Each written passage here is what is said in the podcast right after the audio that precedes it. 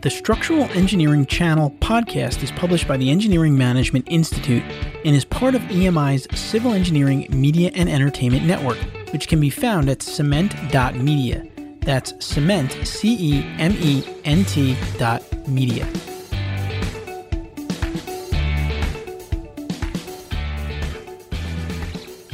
Welcome to this episode of the Structural Engineering Channel podcast a podcast focused on helping structural engineering professionals stay up to date on technical trends in the field and to help them succeed in their careers and lives. In this episode, we'll talk to Matthew Karalus, a field technician from the ECS group of companies, about low strength concrete and some of the methods used to test for concrete strength.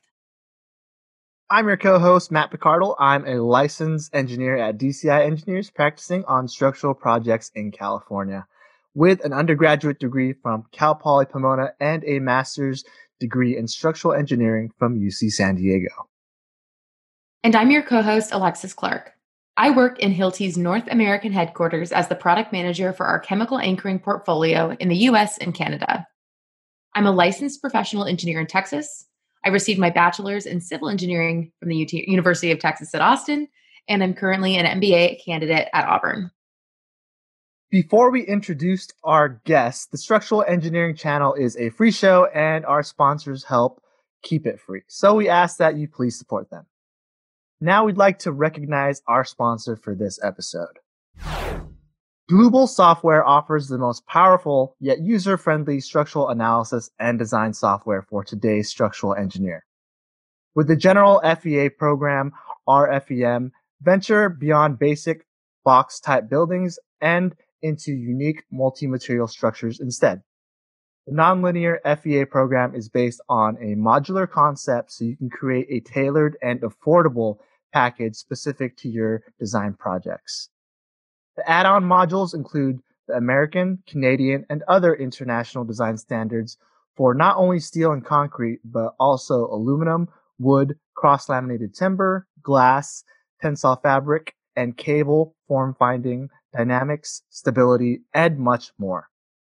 The direct interfaces with BIM programs, including Revit, Tekla Structures, and AutoCAD, allow for the time-saving bidirectional exchange of information with RFEM. Also experience Dlubal's recently released standalone program, RWind Simulation, which simulates wind flow on all structure types and geometries within a numerical wind tunnel. Integrate wind pressures back to the RFEM structure for a complete structural design. For more information, visit www.dlubal.com. That's www.dlubal.com. And now I'd like to introduce our guest for this episode, Matthew Karalus. Matthew attended Northern Virginia Community College, where he received his Associates of Science in Engineering. In 2014, he earned his Bachelor's of Science in Civil Engineering from Virginia Tech. Go Hokies! Mr. Karalus is currently attending George Mason University, working on his master's degree in geotechnical engineering. Matthew began his career in the Mid Atlantic subsidiary of Engineering Consulting Services, known as ECS, in 2012.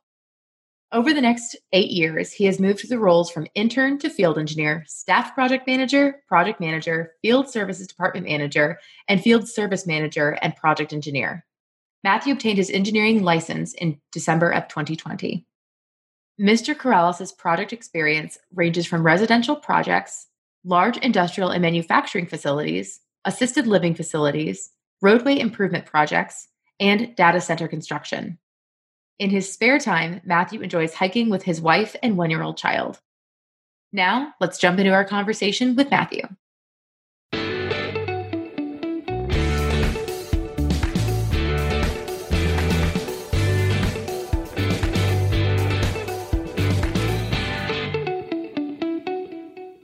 Matthew, welcome to the show. We briefly introduced you to our guest earlier on in the show, but in your own words, can you tell our listeners what it is that you do on a daily basis at the ECS group of companies? Maybe I'll start with what ECS started as a geotechnical and construction materials testing firm back in the late 80s. So we provide services from geotechnical drilling and geotechnical reporting for a site plan submission and approval, along with some more specialized geotechnical services. And then during construction, we provide special inspections, which is we documenting that the contractor is constructing what the design engineer put in the plans. So, on a day to day basis, I manage our field services department, and that includes about 10 technicians and maybe 20 field reports daily for the structural aspects and geotechnical aspects of our local construction projects we're on board with. We'll go out, we'll uh, document bearing conditions for soils, look at soil compaction, retaining wall construction, building construction, structural steel connections for steel buildings. Uh, we do post tensioning and masonry observations, really anything that's governed by the special inspections program in the building department and structural engineers requirements for the buildings. Right now, I have about 30 active jobs. Not all of them are full time, but that's a, a, rough idea of how busy you can get, uh, especially in the summer with the longer business hours. We have you know, technicians going to multiple jobs a day and sending me know, a dozen or two dozen field reports that I, I have to work through. We work on projects from high rises once you get closer into DC, as well as roadway improvements or smaller one story buildings. Really, any type of construction project. We've done, ECS has performed some major observations for projects such as the Wharf or Capitol Crossing, which is putting up a, a mid rise building over the main highway leading into DC. We did the geotechnical work on that, as well as the uh, construction materials testing for during that that's actually when I was brought on board with ECS. I, I started on that project with their their drill shafts, friction piles they were putting in down down along the highway in the middle of the city, 24 hours a day working. Took the midnight to noon shift on that. So those friction piles were, I believe, 10 foot diameter, 130 feet long. But yeah, that was 130 friction piles and a and a slurry wall. That was a pretty intense project. But that was right before I came into the office and started managing my own projects and construction materials and geotech. A nice little capstone, maybe for the field. that was getting rough. I mean, I go in at midnight and then I get caught in rush hour traffic on the way home. Sometimes at two or three p.m. if it ran long.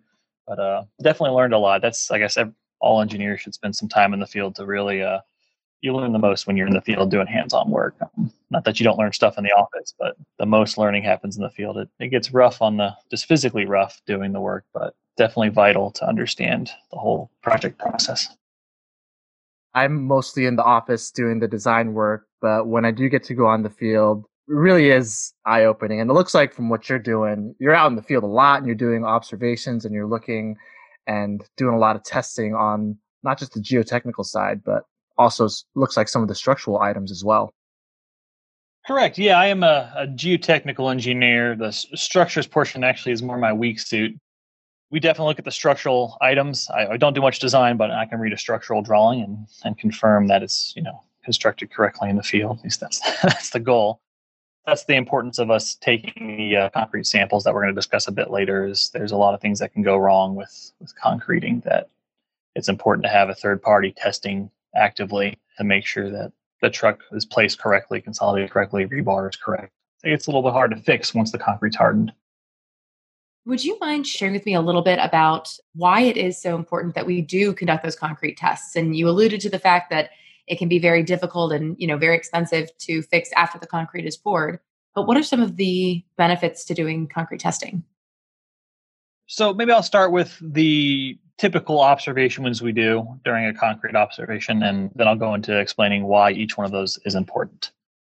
First, uh, the batch to placement time of the concrete is important in that as soon as the water hits the cement, that concrete is starting to try to harden, forming bonds. And as it's turned in the truck, all those bonds that would normally have formed and hardened are broken. And so you're losing the final strength of the concrete the longer it's in there turning in the truck. So generally there's a 90 minute batch to placement time. And batch time is the minute the water hits the truck at the plant, and placement is when it should be out of the truck and in the ground or on the slab or wherever you're placing it. We also look at the temperature the temperature of the concrete affects the curing time. If it gets too hot, uh, it can dry out and won't hydrate properly. If it freezes overnight, as it could this, uh, I guess we're doing this interview in January, you can have an issue with uh, the concrete just breaking up. For instance, if you have a 4,000 psi concrete that freezes overnight, you'd be lucky to hit 1,000 psi. So we cast some extra field cylinders that are, are cured kind of in the same conditions as the concrete that's placed. So if they use a concrete blanket over the placement, we'll have our field samples under that blanket with the concrete. So if our cylinders freeze, it's likely that the concrete that was placed froze. If the cylinders don't freeze and meet the required strength, then it's likely that the concrete placed in the field also met the required strength. So we also look at the viscosity of the concrete, uh, which is referred to as the slump. If you have a plasticizer in there, for instance, if they're pumping it up several stories, you don't want a very thick concrete. It's going to be very difficult to pump up to the required location. Or if it's a large slab, you're not going to be able to pull the truck right up to the slab to place the concrete. And you have to pump it over, I don't know, 100 feet of slab. A lot of plasticizer, which raises that, that viscosity or lowers the viscosity, raises the slump. In some places, you want a very low slump. If you're making curb and gutter, as you're placing that, if it's very watery, you're not going to be able to form the curb. It's just going to flatten out. But the water cement ratio in the concrete, you know, is vital to the final strength of the concrete. So there's some slump that's kind of determined by that water cement ratio as well. We'll also check the entrained air content. Generally, in interior mixes, you know, have, have no entrained air, zero to three percent by weight or volume, depending on how you want to measure it. And then uh, almost all of the exterior concrete we see has air entrainment, which is usually four to eight percent roughly and uh, that's for the long-term durability of the concrete. As, as it freezes and thaws, it needs somewhere for that that flex to go in the water and the pores of the concrete to move. Otherwise, the concrete will start breaking up. So we were out there testing, documenting temperature, slump, air content, taking our samples. When you're taking the on-site testing of the concrete, it's usually like when it's pouring, right? It's not after the concrete's already cured, or is it both that you guys do? Correct. If, if everything goes well and there's no specific additional structural requirement, I mean, because a structural engineer could require that there's cores taken a certain interval after the concrete's hardened. But for most jobs, that's not required. We just take the uh, fluid concrete off the back of the truck, and generally it's just cylinders. There are some projects, for instance, tilt up panels, where there's a flexural component to lifting the panel from a, uh, being poured horizontally on the slab to vertically for a building wall, where we'll take flexural beams 95% of the jobs we run, we're, we're casting cylinders. And there are two curing methods for these cylinders. Briefly mentioned uh, field cured cylinders, which are required mostly for elevated slabs and for cold weather concrete. They can be required for other instances if a structural engineer would like to specify that as a requirement.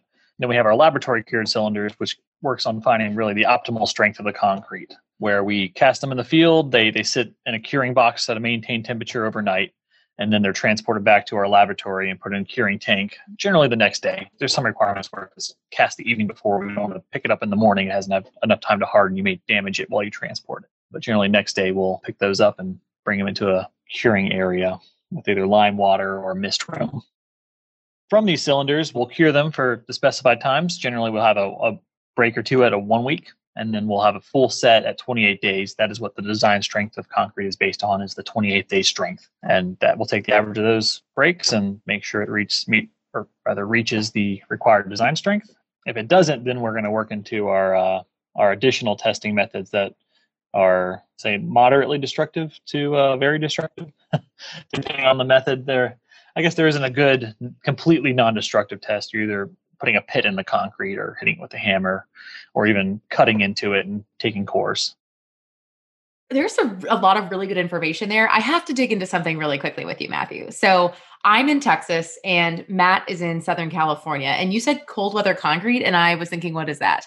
Can you explain to me a little bit? Are there any additional steps? I, you know, I understand some of the parameters of what cold weather concrete is, but from the perspective of testing concrete, are there any additional steps you have to take to ensure that the concrete you're testing is really mimicking what's happening in the field? Are there any curing compounds? Are there any additional curing steps that you take to ensure that what you're testing really represents what's happening on the job site? This depends on project requirements and the weather. A structural engineer can specify any number of field cylinders or concrete that's not kept at a required temperature while it's cured. Generally, it's limited to when the weather is colder or if it's a more critical item to know the field strength, such as a retaining wall that you want to put a fill behind, you want to make sure you know the in situ strength of that concrete before you start filling behind it and applying those earth pressures. Or for elevated slabs, before you want to strip formwork, you want to be darn sure that the elevated slab isn't going to collapse. So you'll do field cylinders in that case too to find the actual or a more closely related concrete strength for what was placed. For cold weather, that's governed by ACI as well as project requirements. I would have to look up the exact letter of the code, but it's it's something along the lines of if the average temperature is below 40 degrees for three straight days, it's you're now in cold weather concrete, and that's when it's for structural items you would want to cast three extra cylinders to be cured in the field to confirm that what was placed and may have frozen overnight did not freeze and has meet, met the required strength for the concrete. The additional steps required for cold weather concrete would mean that we're pouring more cylinders and then we're leaving them out in the field to be exposed to the same kind of out, you know environment that the concrete in place has had. Correct. Uh, for instance, uh, for if they're doing a, a, wall or an elevated slab, usually they'll put some sort of curing blanket over that. Looks pretty much like a tarp, but it's a bit thicker. We'll cast our cylinders and put it under the tarp with the concrete that was just placed to mimic the field curing conditions of the concrete that was placed for the structure. And then once they're picked up and brought to our lab, they're left outside. They're not brought into a, a regulated temperature condition. So it's just trying to mimic the local environment for the weather that's they would see something similar on site where our office is probably within half an hour of any of the jobs we go to. So the weather at our lab should be similar to what's we would expect on site for the curing conditions. Why don't we do that for all concrete, whether it's hot concrete, warm concrete, or cold? It's not required by code. Engineers for more critical items often do require it, like I mentioned, post tensioned or elevated slabs. They'll want us to be sure for a critical item that we're hitting the strength before removing formwork or doing something that can potentially damage the structure that was placed. Concrete shouldn't vary that much if the curing temperatures are, you know, plus or minus 20 degrees, but it's not freezing and it's not baking in the sun without some sort of curing compound to protect it from drying out. It's just not required. I don't think it's that relevant as well. I would have to get into some literature to give you a better answer, but uh, from what I've seen, the, the temperature in the field doesn't matter unless you're you're getting close to freezing or you're getting very hot temperatures. But again, the structural engineer often does require field cylinders, and sometimes the ju- jurisdiction does as well for uh, more critical items such as elevated slabs. Definitely, and of course, we have a lot of engineers who you know try and follow the letter of the code as best as possible, or you know whatever the local AHJ requires. I was just thinking theoretically, if we already take some of these measures to expose our cylinders to the most similar weather to what's being experienced on the job site, why wouldn't we want to simulate that at all temperatures, even if there's less of an impact to the concrete's performance at temperatures above 40 degrees. Why theoretically wouldn't we just do that? And it would save a lot on uh on building space if you didn't have to have all those cylinders indoors. The cylinders don't remain on site that much, crowding things up, but there is a practical component to the lab cylinders in that there is more of a risk of them getting kicked over if they are left, you know, next to where the concrete was placed than in a curing box out of the way. So there's always that increased risk when you put make some field cylinders and you want to leave them out near where they were just working. You have all the workers walking around, and one gets knocked over, it's going to be damaged beyond repair, and you're going to lose that data.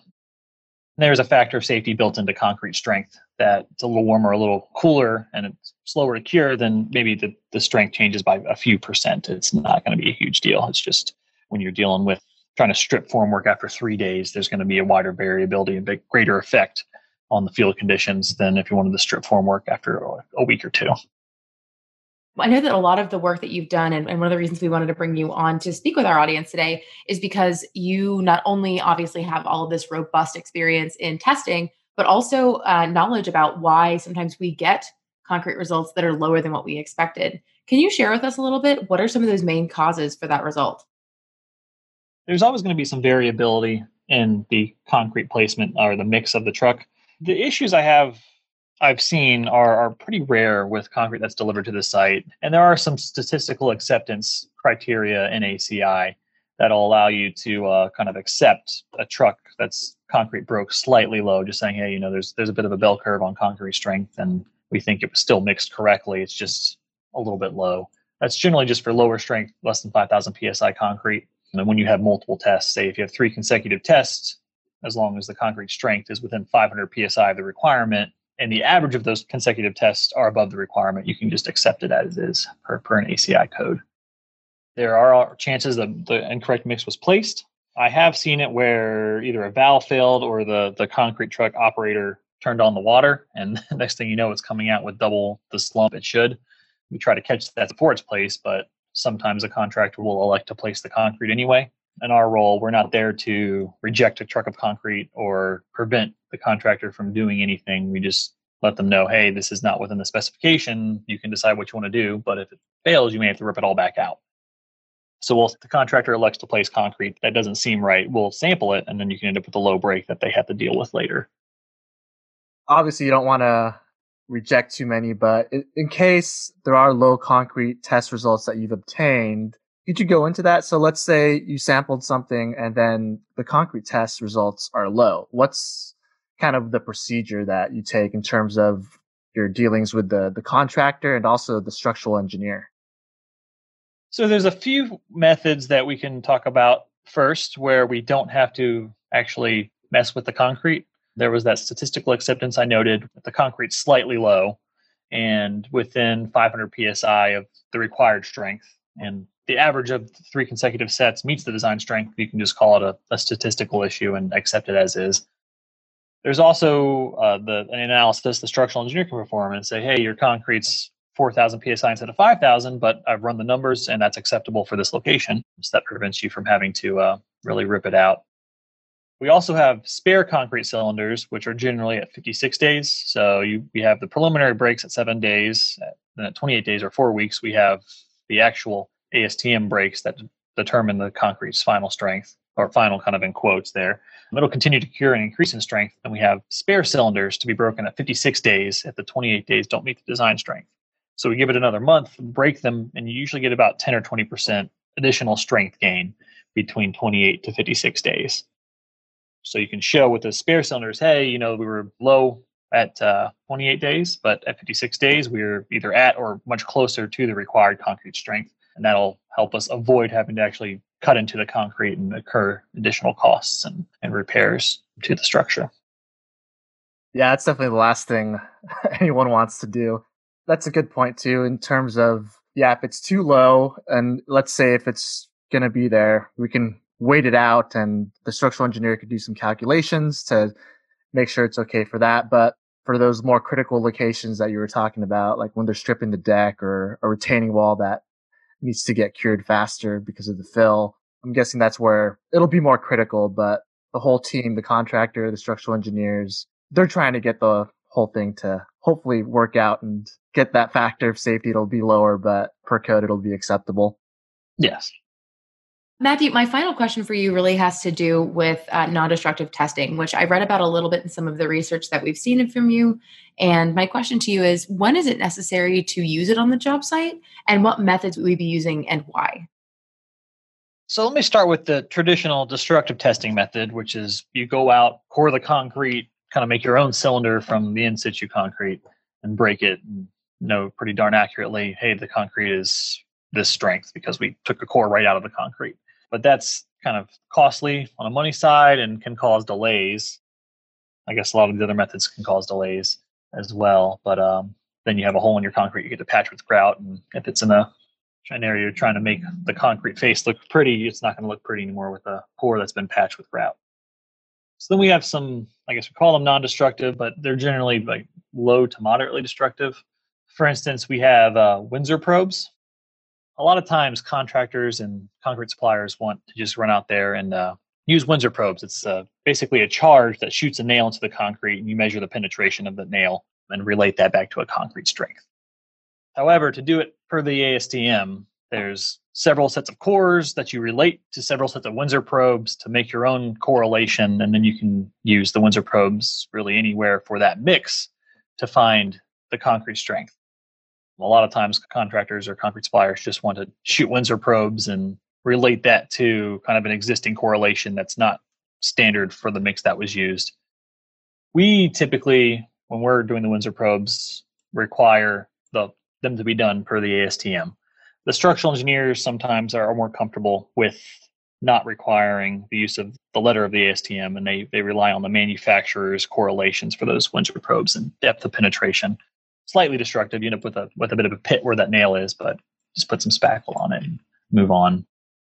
We have rebound hammers as well. That's probably the least destructive method, which is used primarily for comparison. You measure the kind of get a rough measurement of the elasticity of the concrete with the rebound hammer, and you can compare that to areas of known strength. So if you have cylinders or cores from one area that you know the strength, you can then go rebound hammer those areas and then relate that to other areas where you're trying to investigate what the strength of the in situ concrete is. There's an ultrasonic pulse velocity test method, which that's more of a, a modulus measurement where you have a pulsar and you measure the time the wave takes to transverse the concrete, uh, a certain length of concrete. On this one, you need relatively pristine concrete because cracks and voids will slow the wave and throw off your correlation. But that's what you're doing is you're kind of correlating the wave velocity to the modulus of the concrete and then correlating the modulus of the concrete to the strength of the concrete. So you need a knowledgeable structural engineer to be able to make those correlations accurately and to be comfortable with them. Again, it doesn't directly measure the strength of the concrete. It's more of a correlation. Is there one that's kind of like the go-to in terms of, hey, this is if someone was asking for a non-destructive test, is there one that you prefer? Windsor probes are usually the go-to. There are a lot of structural engineers that have some level of comfort with not requiring the full ASTM set, which is several sets of cores and several sets of Windsor probes just to make a correlation, and then you can go back and do your probes in the areas you want to investigate. So at that point, unless it's a large area, we just core the area you want to investigate. But a lot of times the structural engineer is fine with just Windsor probes and the manufacturer's data on a correlation for concrete strength. I haven't seen firsthand the uh, ultrasonic pulse velocity method or the impact hammer method, though I have used this, I guess, impact hammer testing on piles, but it's a little different where you're just kind of checking the structural integrity of the pile. The, it should, I guess, go down through the concrete and bounce off the bottom pile and come back up with uh, without encountering any voids. But that's not so much strength as it is integrity of the pile.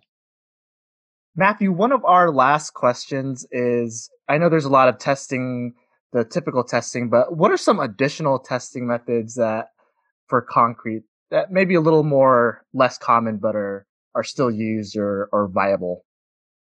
There's one method I haven't mentioned that's still in the ASTM that uh, it's a post-installed pullout where you'll kind of uh, install an anchor at a certain depth of the concrete, and then you can install some uh, ballasts so that the concrete will fail between the, the ballast and the anchor, and you pull out the anchor, and based on that pull-out strength, you can correlate it to a concrete strength. Makes kind of a, a cone little pull-out section, and you can measure the surface area of that cone to find uh, or interpret a concrete strength based on the pull-out force across that surface area. A couple hiccups on this one are it's it's more of a complex failure mechanism. It's not a straight shear failure. The surface of the failure may go around the aggregate as opposed to through the aggregate, and so it's not not exactly a, an extremely clean test to perform. Um, does seem relatively simple if you see it on paper. Just install an anchor, pull out, you know, measure the surface area of the failure, and there's your strength. It's not quite that simple. Matthew, so before we close out, can you share with us a little bit some career insights or wisdom that you'd want to share with our audience? I had uh, one comment that stuck with me since the beginning of my engineering career, and that your job pays you twice. Once is with money, and once is with experience. And if you feel like you're, you know, stuck on one or the other, maybe time to see if you can shift positions within your company or look for a new job once you stop learning, then you're you're starting to stagnate in your career. So make sure your job's getting you experience along, along with compensating you properly. Thank you so much for that insight. I really appreciate that. I think that's a really valuable way to look at your time in, in a role and in a position is that you should be compensated not only uh, to make your life go round, the money that makes life happen, but also that you should be fulfilled from an educational and knowledge perspective and that you should continuously be growing. So thank you for that. Thank you. Thanks for coming on with us today, Matthew. Pleasure having you. Thanks for having me.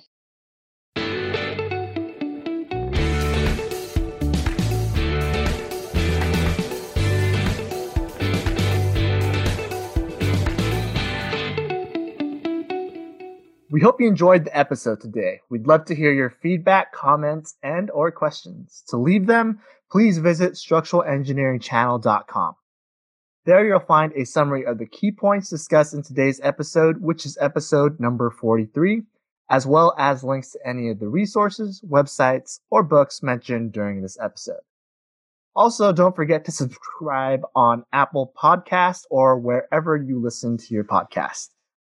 Until next time, we wish you the best in all of your structural engineering endeavors. The Structural Engineering Channel podcast is published by the Engineering Management Institute and is part of EMI's Civil Engineering Media and Entertainment Network.